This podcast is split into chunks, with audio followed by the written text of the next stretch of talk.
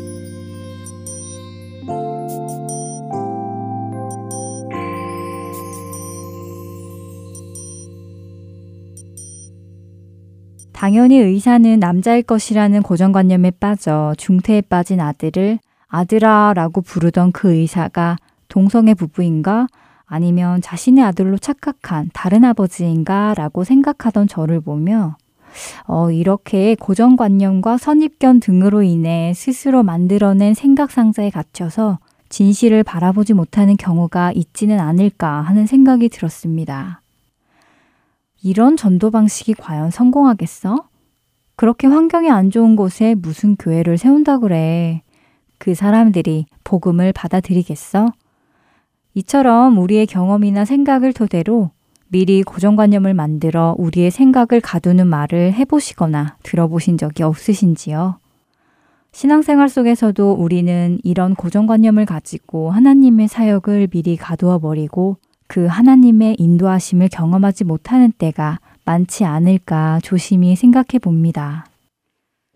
사실 우리가 우리의 삶을 뒤돌아보면 하나님께서는 언제나 우리가 기대하지 못했던 일들을 해오셨고 우리가 상상하지 못했던 방법으로 이루어 오고 계심을 봅니다.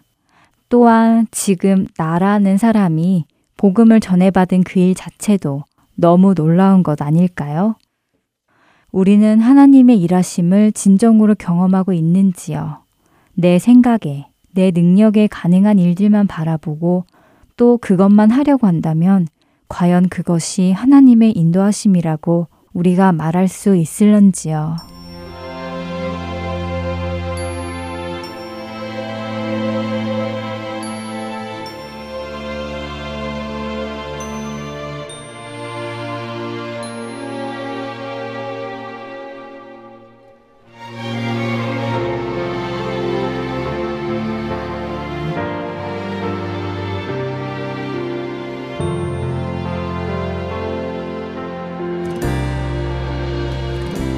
진정한 예배가 숨쉬는 교회, 주님이 주인 되시는 교회, 믿음의 기도가 쌓이는 교회, 최고의 찬양을 드리는 교회, 말씀이 살아 움직이는 교회, 성도의 사랑이 넘치는 교회, 섬김과 헌신이 기쁨이 되어 열매 맺는 아름다운 교회, 주님의 마음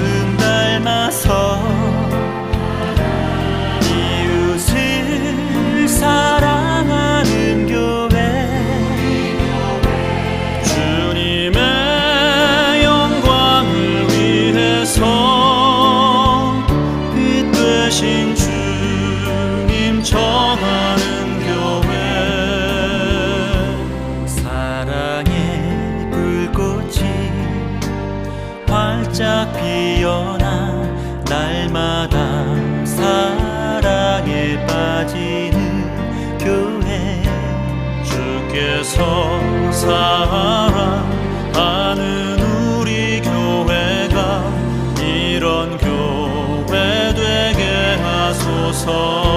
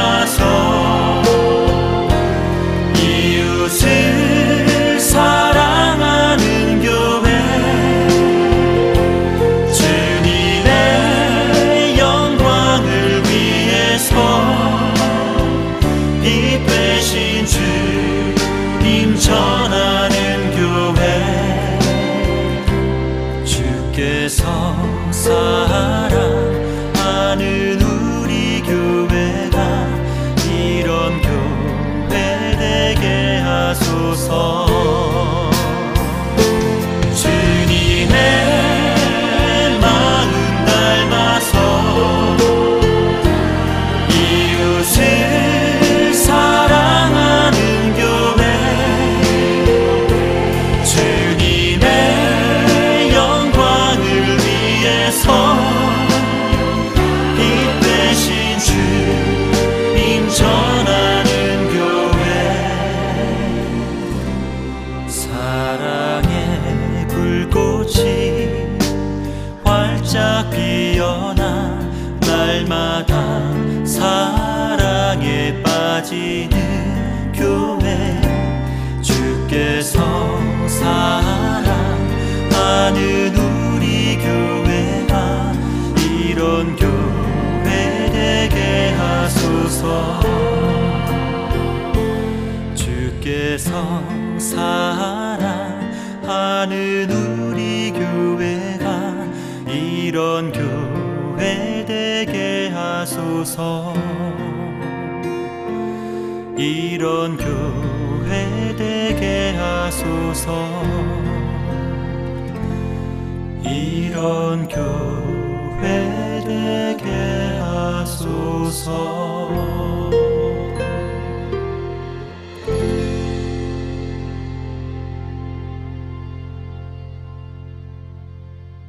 성경 속에 나오는 질문들을 통해 신앙의 원리를 찾아보는 성경 속 질문들로 이어집니다.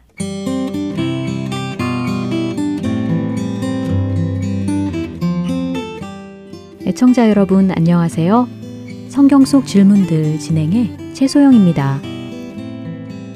성경을 읽다 보면 물어보는 말, 즉 질문 형태의 문장들을 많이 발견하게 되는데요. 몇 가지 예를 들어볼까요?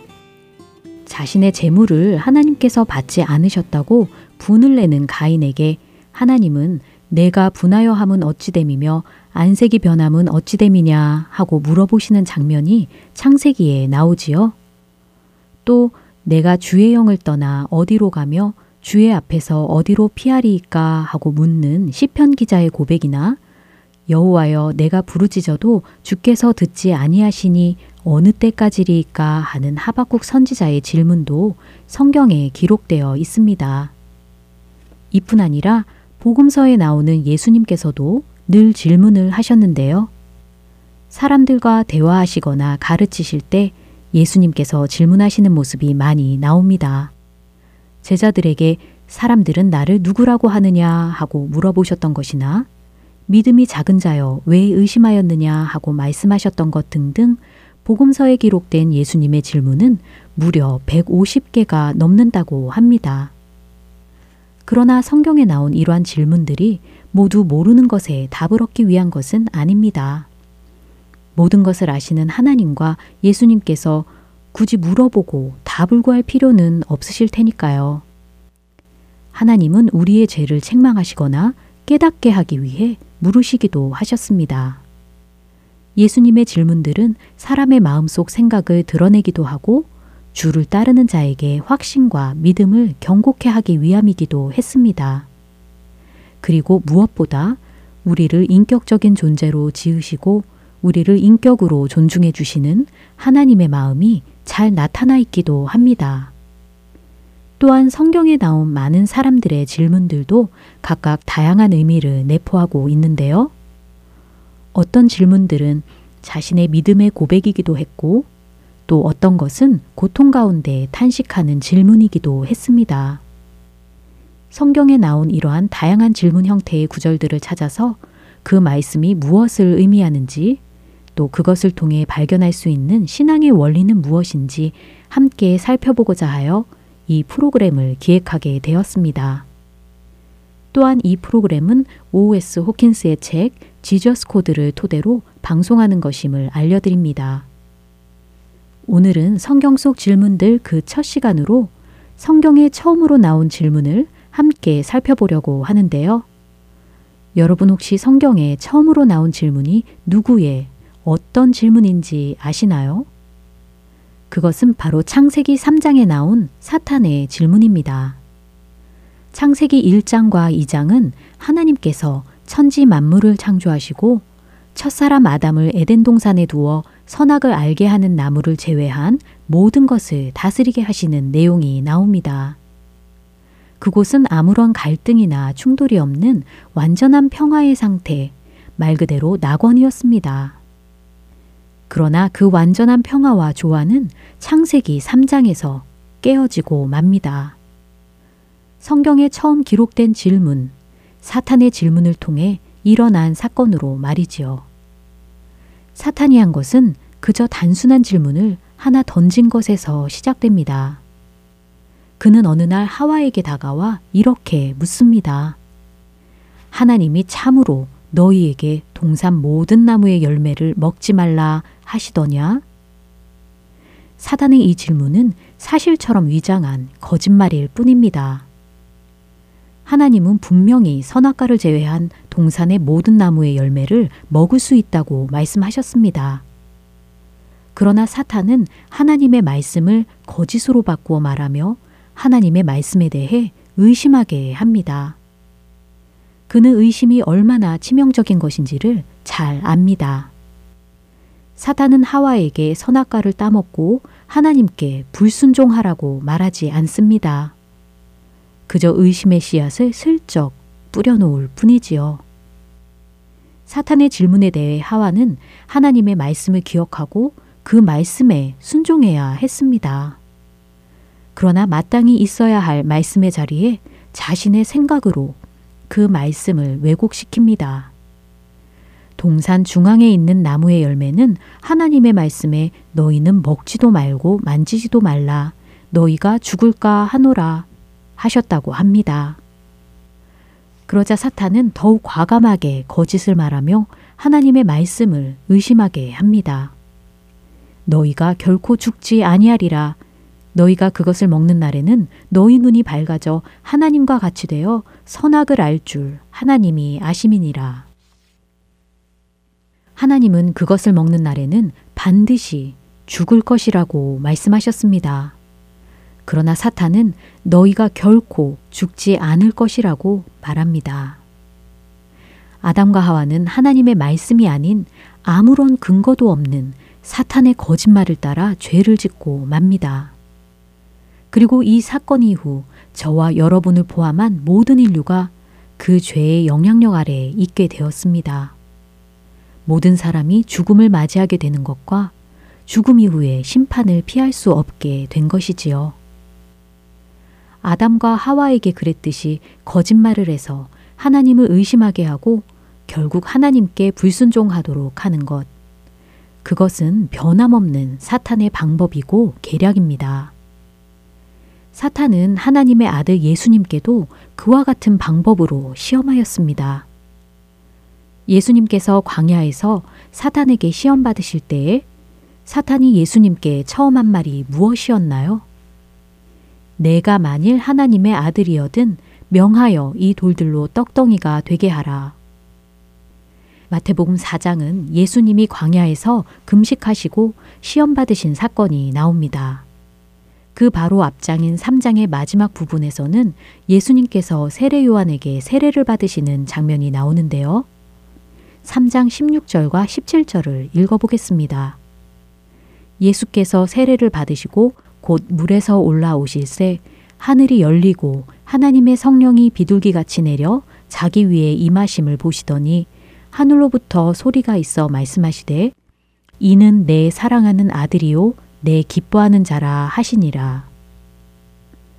하나님께서 예수님에 대하여 이는 내 사랑하는 아들이라고 분명하게 선포하신 바로 그 후에 사탄은 예수님께 내가 만일 하나님의 아들이어든 하고 시험합니다. 이 말은 내가 만일 하나님의 아들이면 내가 하라는 대로 해봐라. 그렇게 못한다면 내가 참으로 하나님의 아들이라고 할 수 있느냐? 하는 의미로 들립니다. 창세기 이 장에서 하나님이 아담에게 선악과에 대하여 분명하게 말씀하여 주신 후 삼 장에서 사탄이 그 말씀을 거짓으로 바꾸어 의심하게 한 것처럼 마태복음에서도 이는 내 사랑하는 아들이라는 하나님의 말씀 후에 사탄은 내가 만일 하나님의 아들이어든 하고 그 말씀을 바꾸어 버립니다. 이처럼 사탄은 우리가 참 진리이신 하나님의 분명한 말씀을 대면할 때에 우리를 시험하려 할 것입니다. 하나님이 참으로 그렇게 말씀하시더냐? 하고 말이지요. 첫사람 아담은 그 시험에 실패하였습니다. 그러나 두 번째 아담이신 예수님은 승리하셨습니다. 사탄의 거짓말을 하나님의 진리의 말씀으로 대적하셨습니다. 예수님을 따르는 우리도 예수님이 하신 것처럼 하나님의 말씀만을 붙들어야 할 것입니다. 말씀만을 붙들고 순종할 때에 우리의 믿음이 견고하여져서 주를 더욱 사랑하고 신뢰하는 저와 여러분 되시길 기도합니다. 성경 속 질문들 첫 시간 여기서 마칩니다. 다음 주 이 시간에는 성경에 나온 다른 질문들을 들고 다시 찾아뵙도록 하겠습니다. 여러분 안녕히 계세요.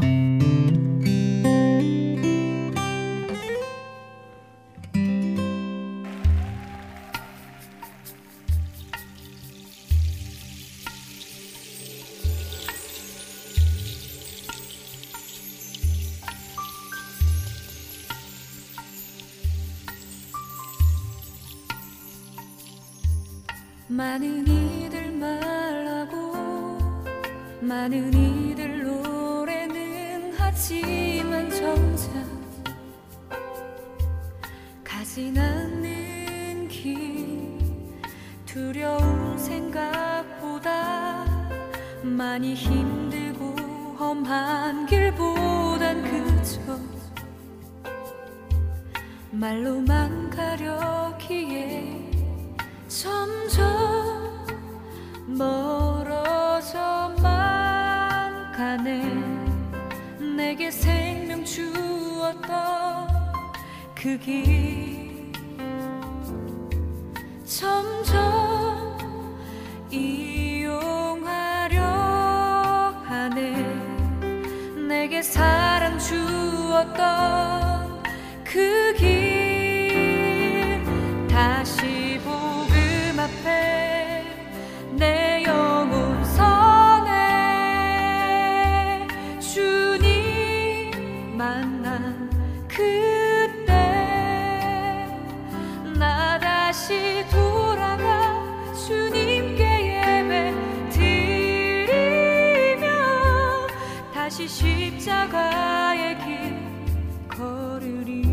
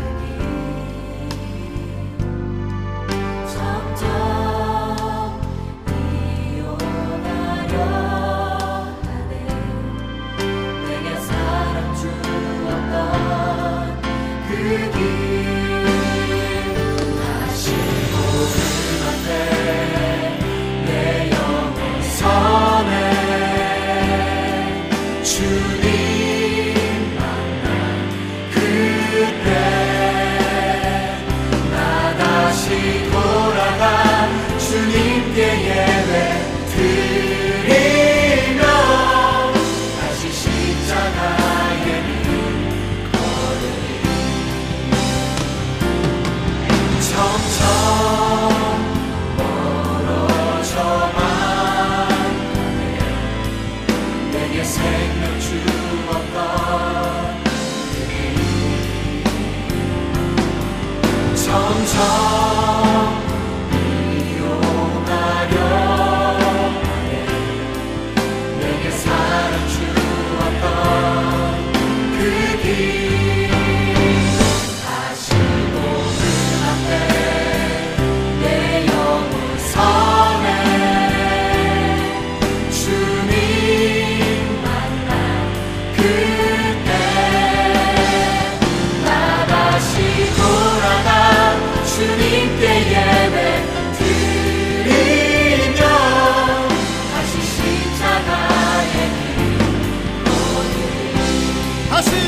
앞으로 나아갑시다. 내 영혼 손에 주님 만난 그때 나 다시 돌아가 주님께 예배 드리며 다시 십자가의 길 걸으리. 다시 주님께 예배 드리며 다시 십자가의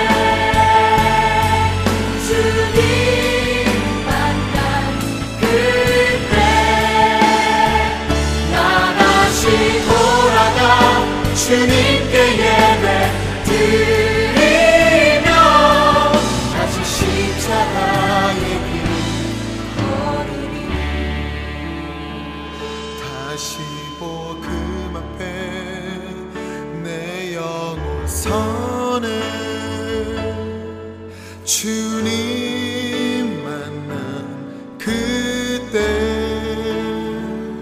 나 다시 돌아가 주님께 예배 드리며 다시 십자가의 길 걸으리.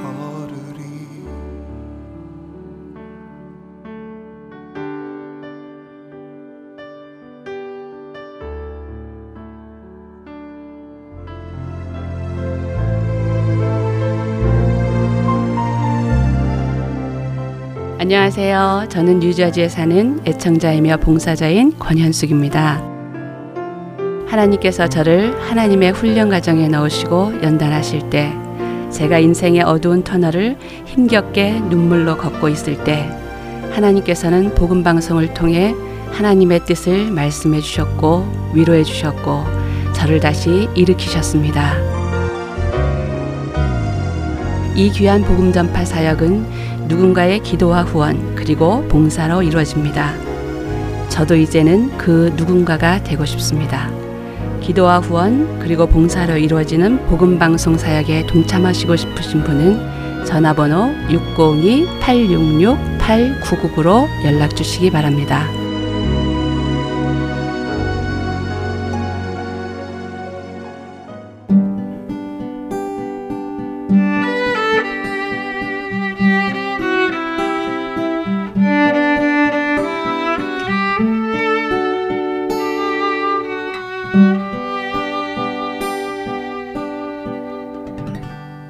성경 강해로 이어집니다. 서울 베이직교회 조정민 목사께서 구원이란 무엇인가 라는 주제로 시월 오 주 동안 강해해 주십니다. 오늘은 그 첫 시간으로 택하심이라는 주제의 말씀 전해 주십니다. 은혜의 시간 되시길 바랍니다. 오늘 우리에게 주신 말씀은 에베소서 일 장 말씀입니다. 에베소서 일 장 삼 절로 육 절까지 말씀 같이 읽습니다. 시작.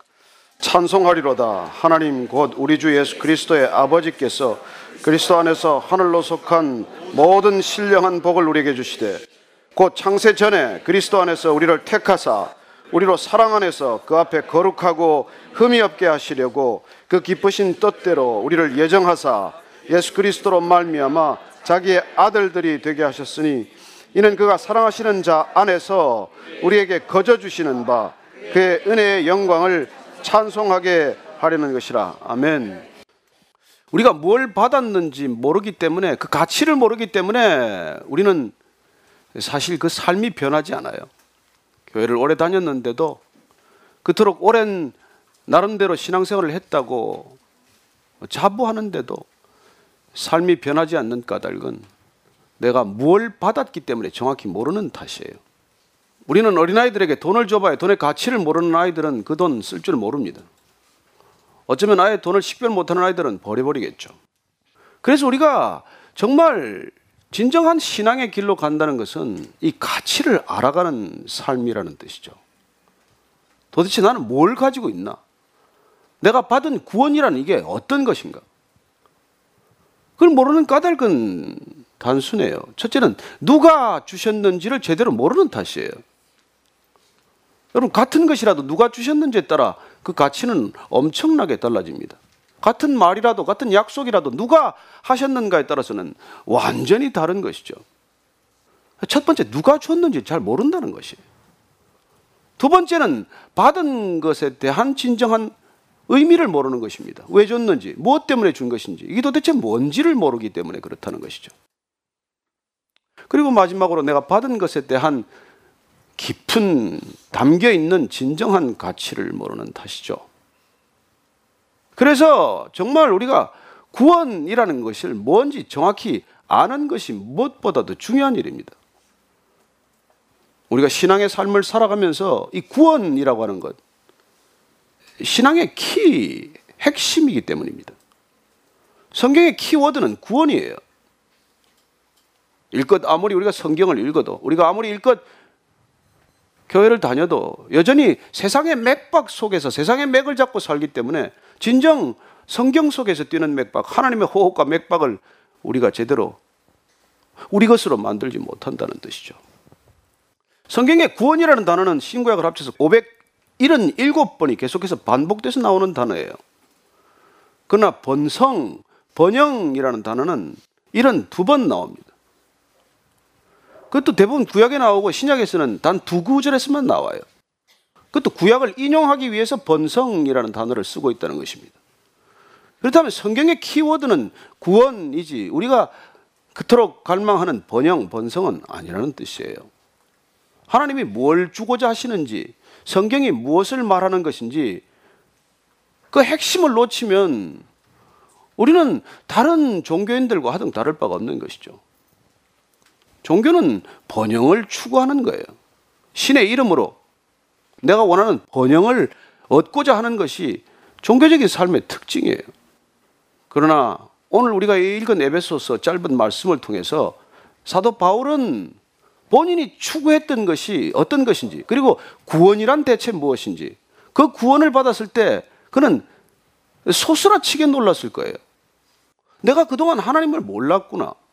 내가 그동안 그야말로 종교적인 그런 틀에 갇혀서 내가 눈에 뭐가 씌었었구나.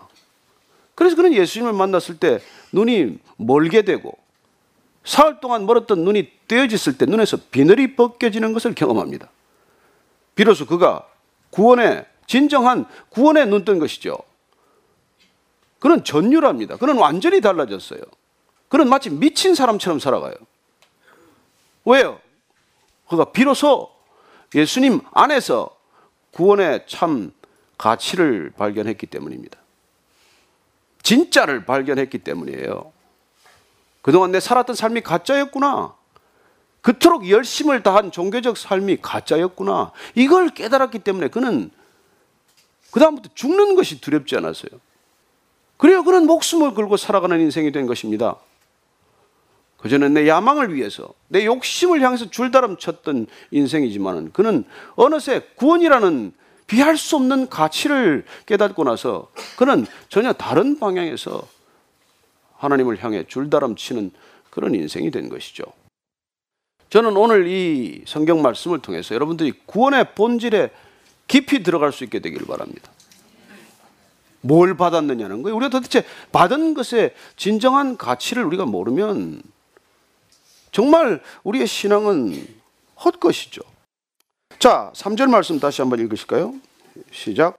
찬송하리로다. 하나님 곧 우리 주 예수 그리스도의 아버지께서 그리스도 안에서 하늘에 속한 모든 신령한 복을 우리에게 주시되. 그런 찬송으로 시작을 합니다. 여러분, 구원받은 사람의 첫 번째 반응은 찬송이에요.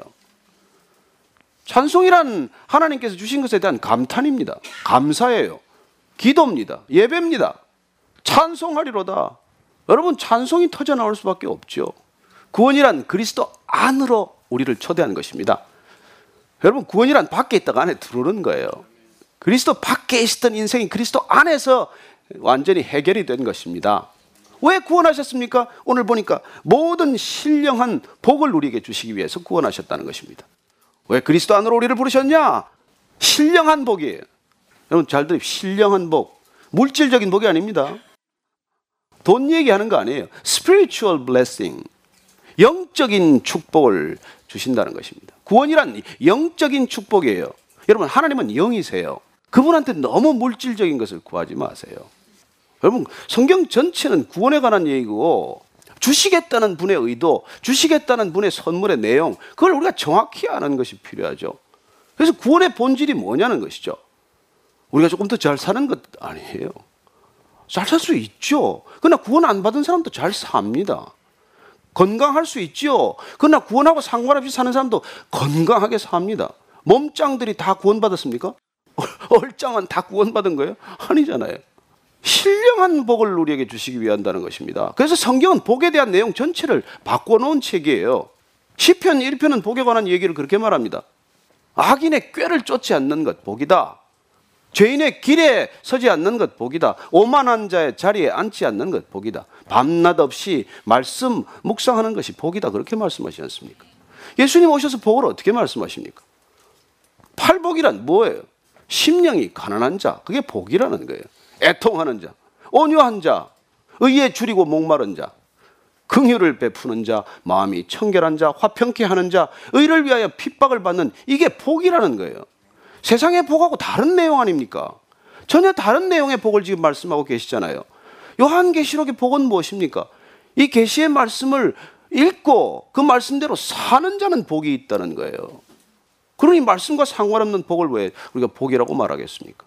그래요. 창세기에서 복에 관한 예의가 나옵니다. 앞에 복 예의가 많아요. 번성하라, 땅에 충만하라, 내가 네게 복을 줄 것이니, 그렇게 구원의 복을 말씀하세요. 노아를 구원하시고 다시 말씀하십니다. 너는 땅에 충만하라, 번성하라. 숫자가 늘어나는 것 복이에요. 분명합니다.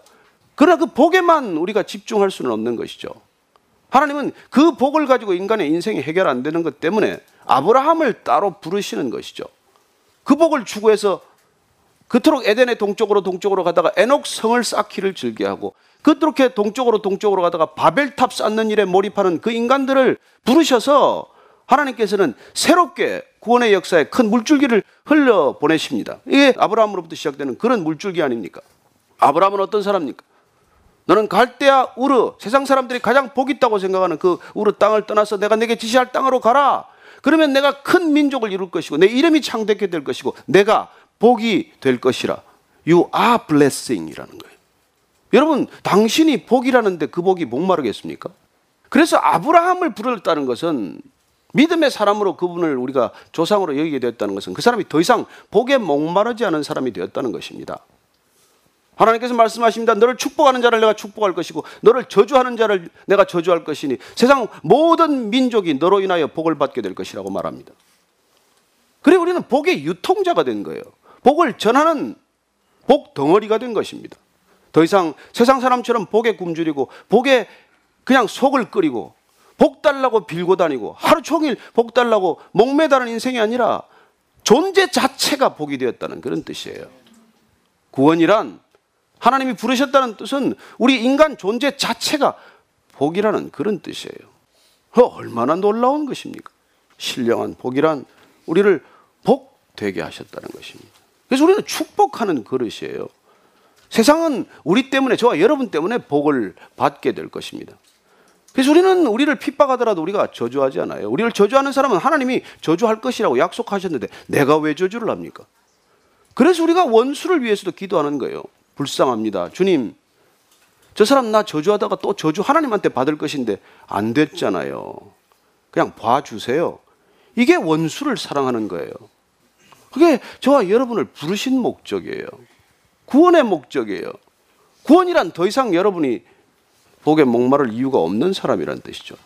그렇게 신령한 복을 우리에게 주시기 위해서 언제부터 이 계획을 하셨나요? 사 절 한번 보십시다. 시작.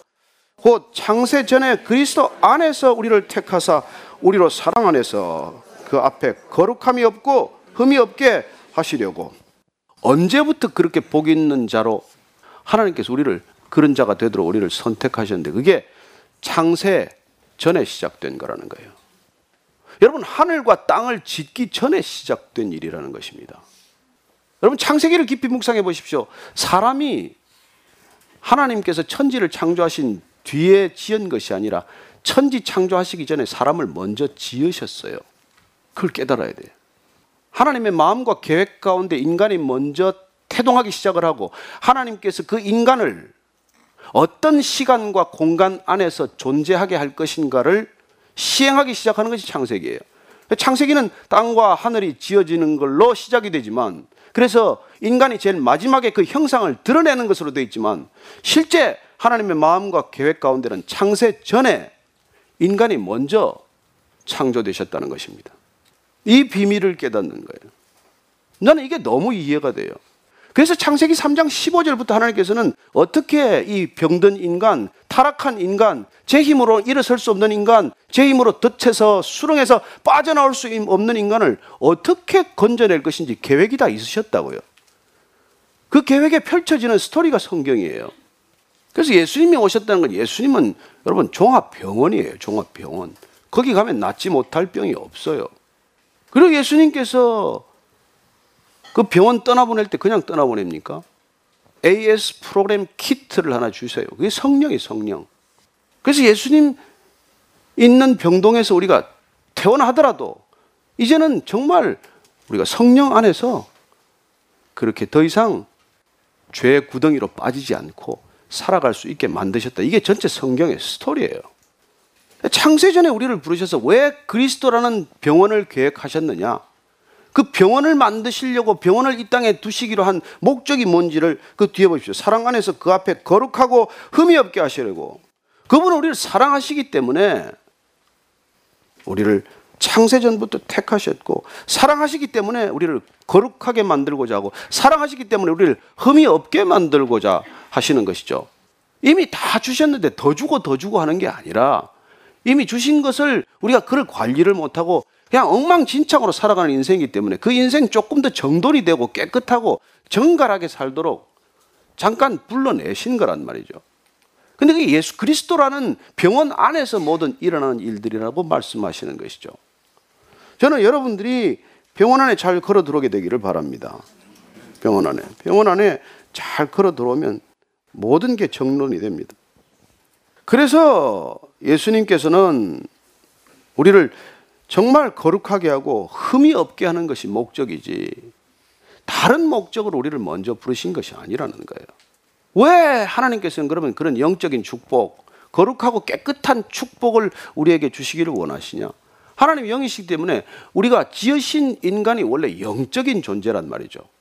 땅에 있는 모든 것들을 창조하고 인간도 흙으로 지으셨어요. 재료도 흙이에요.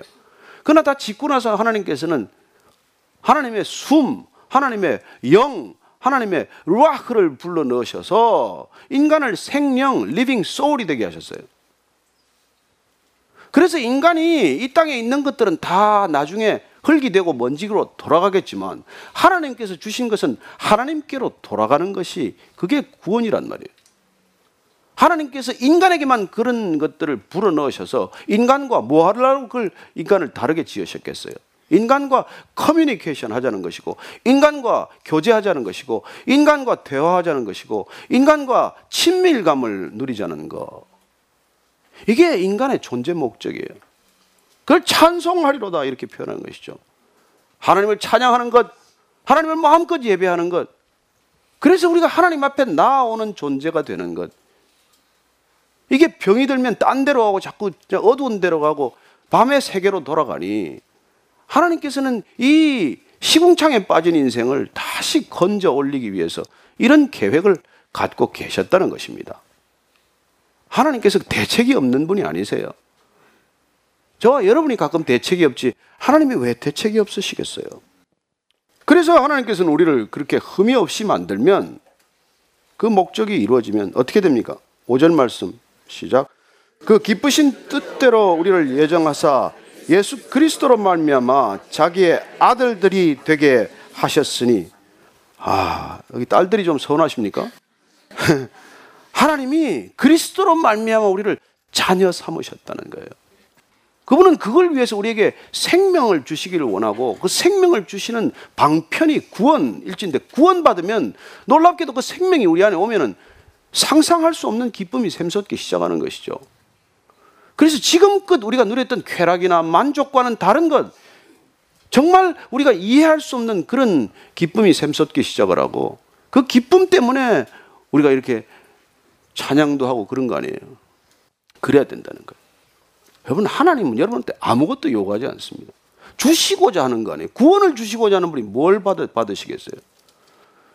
그래서 종교는 뭔가를 끊임없이 요구해요. 가장 천박한 종교는 돈을 요구해요. 조금 더 나은 게 뭘 요구해요? 헌신을 요구해요. 가장 교묘한 종교는 생명을 요구합니다. 목숨을 요구해요. 달라는 거예요, 자꾸. 여러분, 하나님이 주시겠다는데 뭘 자꾸 달라고 그래요? 요새 텔레비전 보면 자꾸 종교를 고발하는 프로그램, 기독교를 고발하고 무슨 타종교를 고발하는 프로그램 보십시오. 전부 돈 달라는 거예요. 돈 달라는 거예요. 더 치사한 사람은 또 성을 요구하는 말이에요. 그런 못된 사람도 있고. 근데 왜 거기 가서 그렇게 묶이느냐는 말이에요. 구원이 뭔지를 모르니까, 본질을 놓쳤으니까.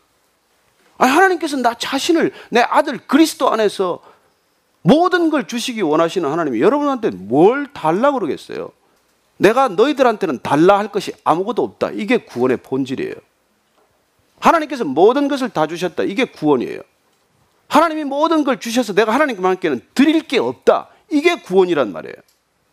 아무것도 하나님께 드릴 것이 없어서 그냥 어떻게든지 내가 진짜 이 마음을 드리겠다. 그래서 감사를 표하고 감격하고 감동하고 눈물을 흘리고 기뻐하고, 그래서 이 마음이 담기지 않은 것은 어떤 것도 예물이 아니에요. 하나님이 무슨 거짓입니까? 내 마음 전심을 담기지 않은 건 어떤 것도 필요 없어요. 그래서 여러분들이 가지고 있는 재산을 다 줘도 내게 아무 유익이 없고 내 몸을 불사르게 내어줄지라도 아무 소용이 없다고 말하는 것이죠. 그다 카인의 재물이니까 하나님 안 받으신단 말이에요. 그래서 하나님께는 우리가 정말 기쁨을 되돌려 드릴 수밖에 없어요. 하나님 안에서 기뻐하는 것밖에는 하나님을 어떻게 해드릴 방법이 없는 거예요. 정말 그게 구원의 본질이란 말이에요. 그래서 하나님께서 그 예수 그리스도 안에서 우리를 자녀 삼으시고 아들로 딸로 삼으셨는데, 그 아들 딸이 뭐 성적 좀 못 받았다고 그냥 야단 맞고 그러겠어요? 우리는 그렇게 자랐지만 구원받았다는 건 그런 것들로부터 자유하다는 것이죠. 사랑하고 또 사랑해주고 정말 기뻐해주고. 여러분, 그것 때문에 그냥 우리가 변하지 않을래야 변할 수 없는 삶으로 접어드는 게 구원이에요, 구원. 구원받고 안 변했다. 이건 구원 사실 못 받은 거예요. 주여 주여 하는 자마다 다 천국 갈 것이 아니요 내 뜻대로 하는 자라야 그게 천국 간다고 하시는 말씀도 그래서 하는 것이고, 너희들이 내가 너를 택하여 세웠나니, 내가 나를 택한 것이 아니라 내가 너를 택하여 세웠나니 너는 가서 열매를 맺고 항상 그 열매가 사시사철 물가에 심기운 나무처럼 그렇게 푸른 열매 맺도록 하기 위해서 내가 너를 구원했다고 말씀하시는 것이죠. 그래서 우리는 구원 받았는지 안 받았는지를 보면 알게 돼 있어요. 그런 기쁨이 없다. 뭘 받았는지 모르고 사는 것이죠. 백지수표 받아서 뭐 서랍 안에 구겨 넣어놓은 것이나 마찬가지죠. 내가 그렇게 구원받았는데 아무 삶의 변화도 없고 열매도 없다. 그러면 제대로 구원을 뭐, 뭐 아직까지 깨닫지 못한 것이죠. 그래서 예수님께서 그렇게 말해요.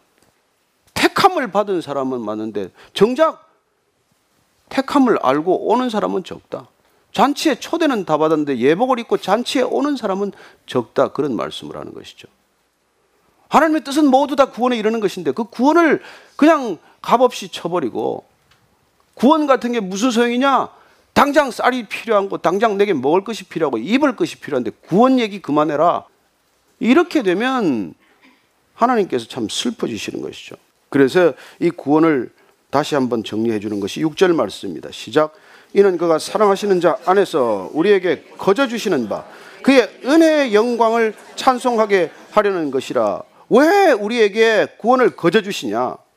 여러분, 구원은 우리의 행위나 조건이나 우리의 돈이나 헌신이나 우리의 어떤 것과도 상관이 없이 거저 주신단 말이에요. 여러분, 거저 주는 것 없습니다.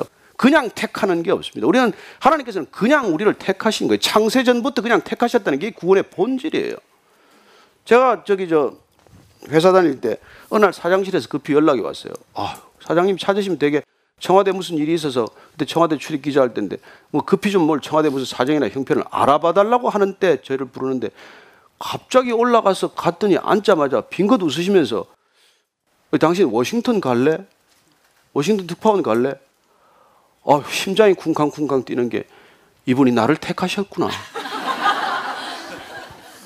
아니 어쩌자고 동기생 다섯 명 가운데 나를 택하시고 그 많은 선후배들 가운데 나를 택하셨나? 내가 이분을 위해서 목숨을 바쳐야 되겠구나. 이런 감동에 젖어서 겨우 얼굴 관리를 하면서 표정 관리를 하면서 나왔던 일인데, 나중에 전모가 슬슬 드러났는데 보니까 뭐 그렇게 나를 사랑해서 택한 것도 아니고 그냥 워싱턴 특파원 하고 있던 분이 정권이 바뀌니까 청와대 출입하고 싶다고 계속 로비를 하는 바람에 그 자리가 비어서 또 가게 된 거예요. 뭐. 제 아내는 그게 아니다. 본인이 예배를 못 드리고 시어머니가 자꾸 절에 가자 그러고 교회를 못 가게 하니 어떻게든지 예배 드리게 해주세요. 그렇게 기도를 했더니 기도 응답된 거라고 또 자꾸 주장을 하는 거예요. 그럼 모르겠어요. 하여튼 그때는 제가 몰랐어요. 하여튼. 그러나 어쨌든 인간의 선택은 이유가 있고 계산이 있다는 것입니다. 하나님은 그런 이유 때문에, 계산 때문에, 조건 때문에 저와 여러분을 택하거나 구원한 게 아니라는 거예요. 그래서 우리는 그분한테 조건을 들이밀면 안 돼요. 그분이 우리를 조건 따지지 않았는데 우리가 왜 그분한테 조건을 우리가 들이대겠어요? 그래서 우리가 그냥 그분이 나를 택했다, 이게 그냥 기쁨이 돼야 되는 것이죠. 이 기쁨을 맛보지 않으면 저급한 거예요. 이 기쁨을 누리는 게, 이 자유함을 누리는 게, 이 능력을 갖는 게, 이게 세상을 이기는 능력이고 나를 바꾸는 능력이라는 거예요. 거저 주셨다는 거예요. 거저 주셨다는 거예요. 누가 거저 주는 게 어디 있어요, 여러분? 거저 주는 거 다 나중에 꼬리가 되죠. 그런데 그렇게 거저 주셔서 뭘 해요? 그 은혜의 영광을 찬송하게 하시려는 것이다. 하나님이 거저 주셨다, 이게 은혜예요. 은혜.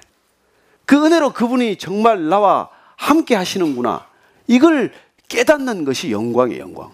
아우, 그분이 나와 함께 하시는구나. 그래서 입술에 찬양이 터지고 노래가 터지고 기도가 터지는 게, 이게 하나님을 영광스럽게 하는 거란 말이죠. 하나님 이걸 원하시는 거예요.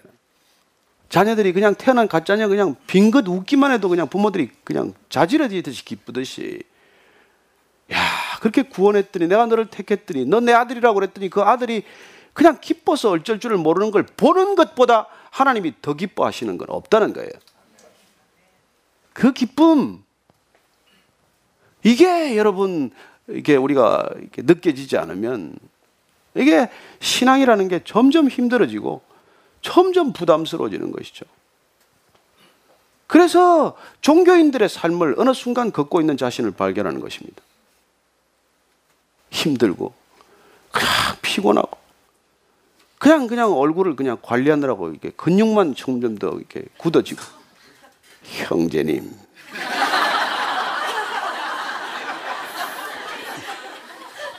장로님, 그다음 무슨 부탁받으면 그냥 속에서 확 올라오지만 기도해 보겠습니다. 기도가 됩니까? 아, 기도 안 되는데. 그래서 여러분, 그냥 이건 너무 정말 하나님하고의 관계가 이게 온전히 해결되었다, 이게 구원에 들어왔다는 거예요. 그러니까 여러분들이 구원받았다 그러면 정말 이 모든 것으로부터 풀려났다는 뜻이에요.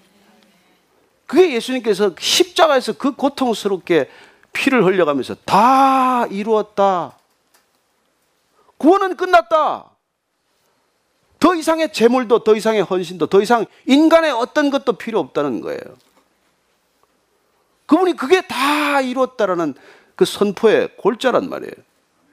그런데 여러분이나 제가 뭘 들고 와서 이거 조금 더 보태야 되는데요, 주님이 뭘 다 이루셨습니까? 이게 있어야죠. 그게 여러분, 우리의 신앙을 율법주의로 끌고 가는 것이죠. 그래서 여러분들이 점점 이게 시간이 지날수록 내가 율법으로 가고 있나 아닌가를 점검하셔야 됩니다. 아침마다 여기 그냥 기쁨으로 나오는 성도가 있고 율법으로 나오는 성도가 있어요. 보면 율법으로 나오시는 분은 그냥 벌써 눈 뜨는 게 달라요. 무슨 은혜가 있겠어요. 차라리 늦잠 자는 게 낫지. 그래서 늦잠 자고 나면, 오늘 내가 빠졌구나, 나는 안 돼, 이게 은혜가 되는 것이지.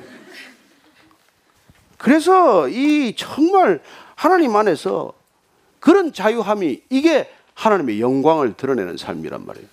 그러니까 우리가 세상을 살아가는 자유롭지 못한, 어딘가에 늘 묶인 채 살아가고 늘 두려움과 그런 미래에 대한 불안으로 짓눌려 살아가는 인생 가운데를 그냥 담대하게 걸어가는, 이게 하나님의 영광이란 말이에요.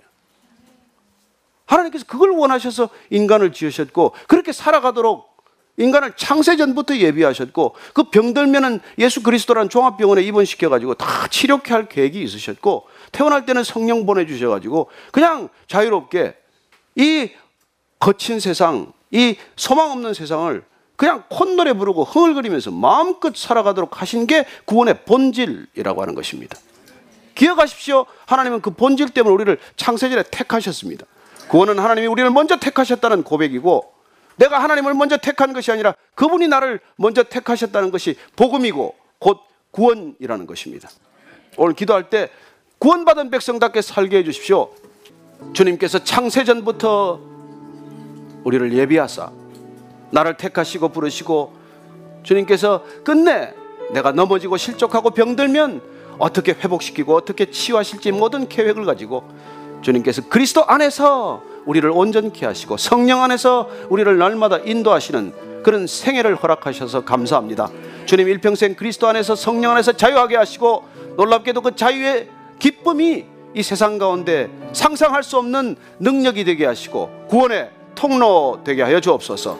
예수님 이름으로 기도합니다. 아멘.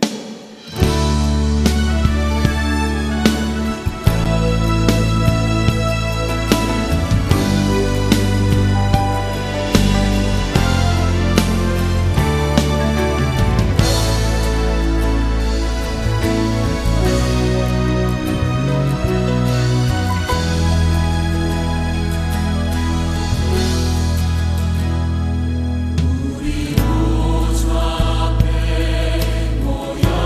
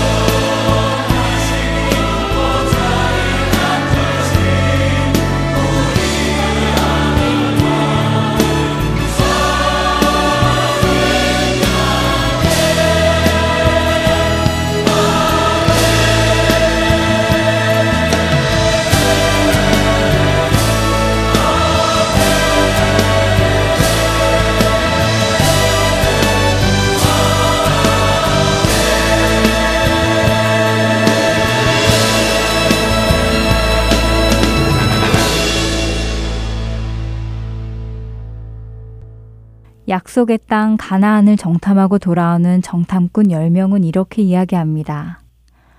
그와 함께 올라갔던 사람들은 이르되 우리는 능히 올라가서 그 백성을 치지 못하리라. 그들은 우리보다 강하니라 하고 이스라엘 자손 앞에서 그 정탐한 땅을 악평하여 이르되 우리가 두루 다니며 정탐한 땅은 그 거주민을 삼키는 땅이요. 거기서 본 모든 백성은 신장이 장대한 자들이며 거기서 네피림 후손인 아낙 자손의 거인들을 보았나니 우리는 스스로 보기에도 메뚜기 같으니 그들이 보기에도 그와 같을 것이니라.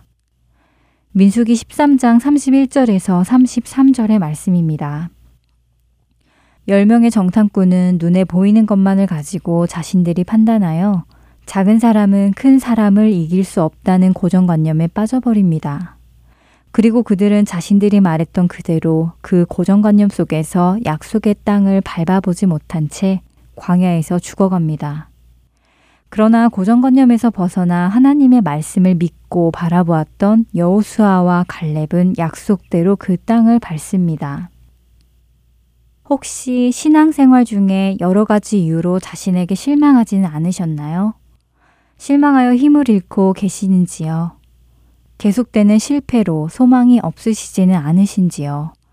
나는 결코 할 수 없을 것이라고 생각하고 포기하고 계시지는 않으신지요? 하지만 안 될 것이라는 고정관념을 버리시기 바랍니다. 우리는 보이는 것이 다가 아닌 사람들이기 때문입니다.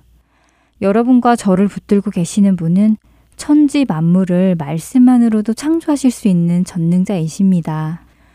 그 분의 손안에 붙들림을 받은 자는 결코 무너질 수 없습니다. 이는 내 생각이 너희의 생각과 다르며 내 길은 너희의 길과 다름이니라. 여호와의 말씀이니라. 이는 하늘이 땅보다 높음 같이 내 길은 너희의 길보다 높으며 내 생각은 너희의 생각보다 높음이니라. 이사야 오십오 장 팔 절과 구 절의 말씀입니다.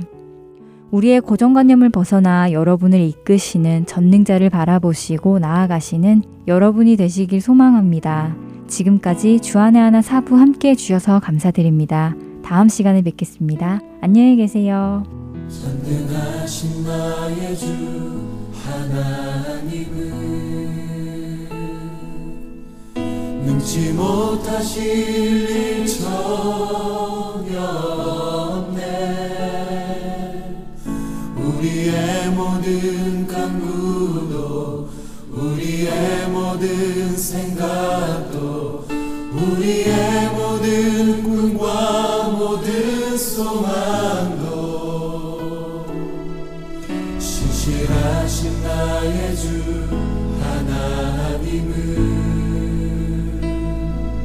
하나님은 우리의 모든 괴로움 바꿀 수 있네. 불가능한 일 행하시고 죽은 자를 일으키시니 그를 이길 자 아무도 없네.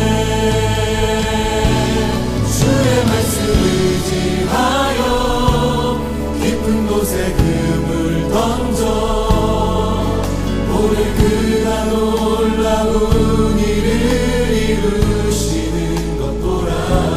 주의 말씀을 지하여 믿음으로 금을 던져 믿는 자에게 능치 못함 없네.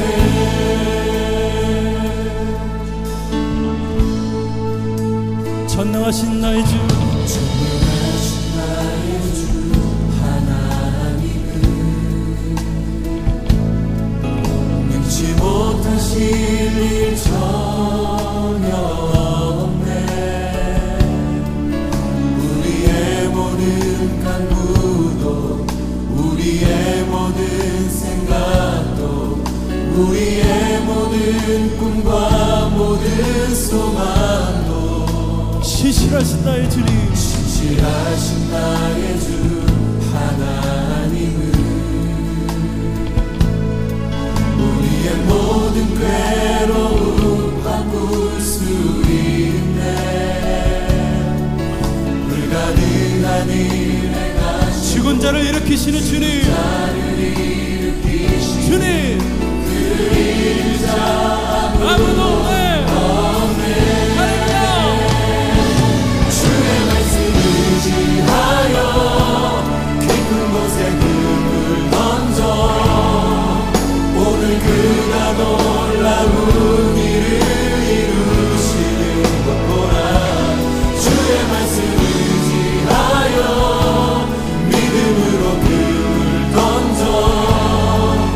믿는 자에게는 지못함 없네.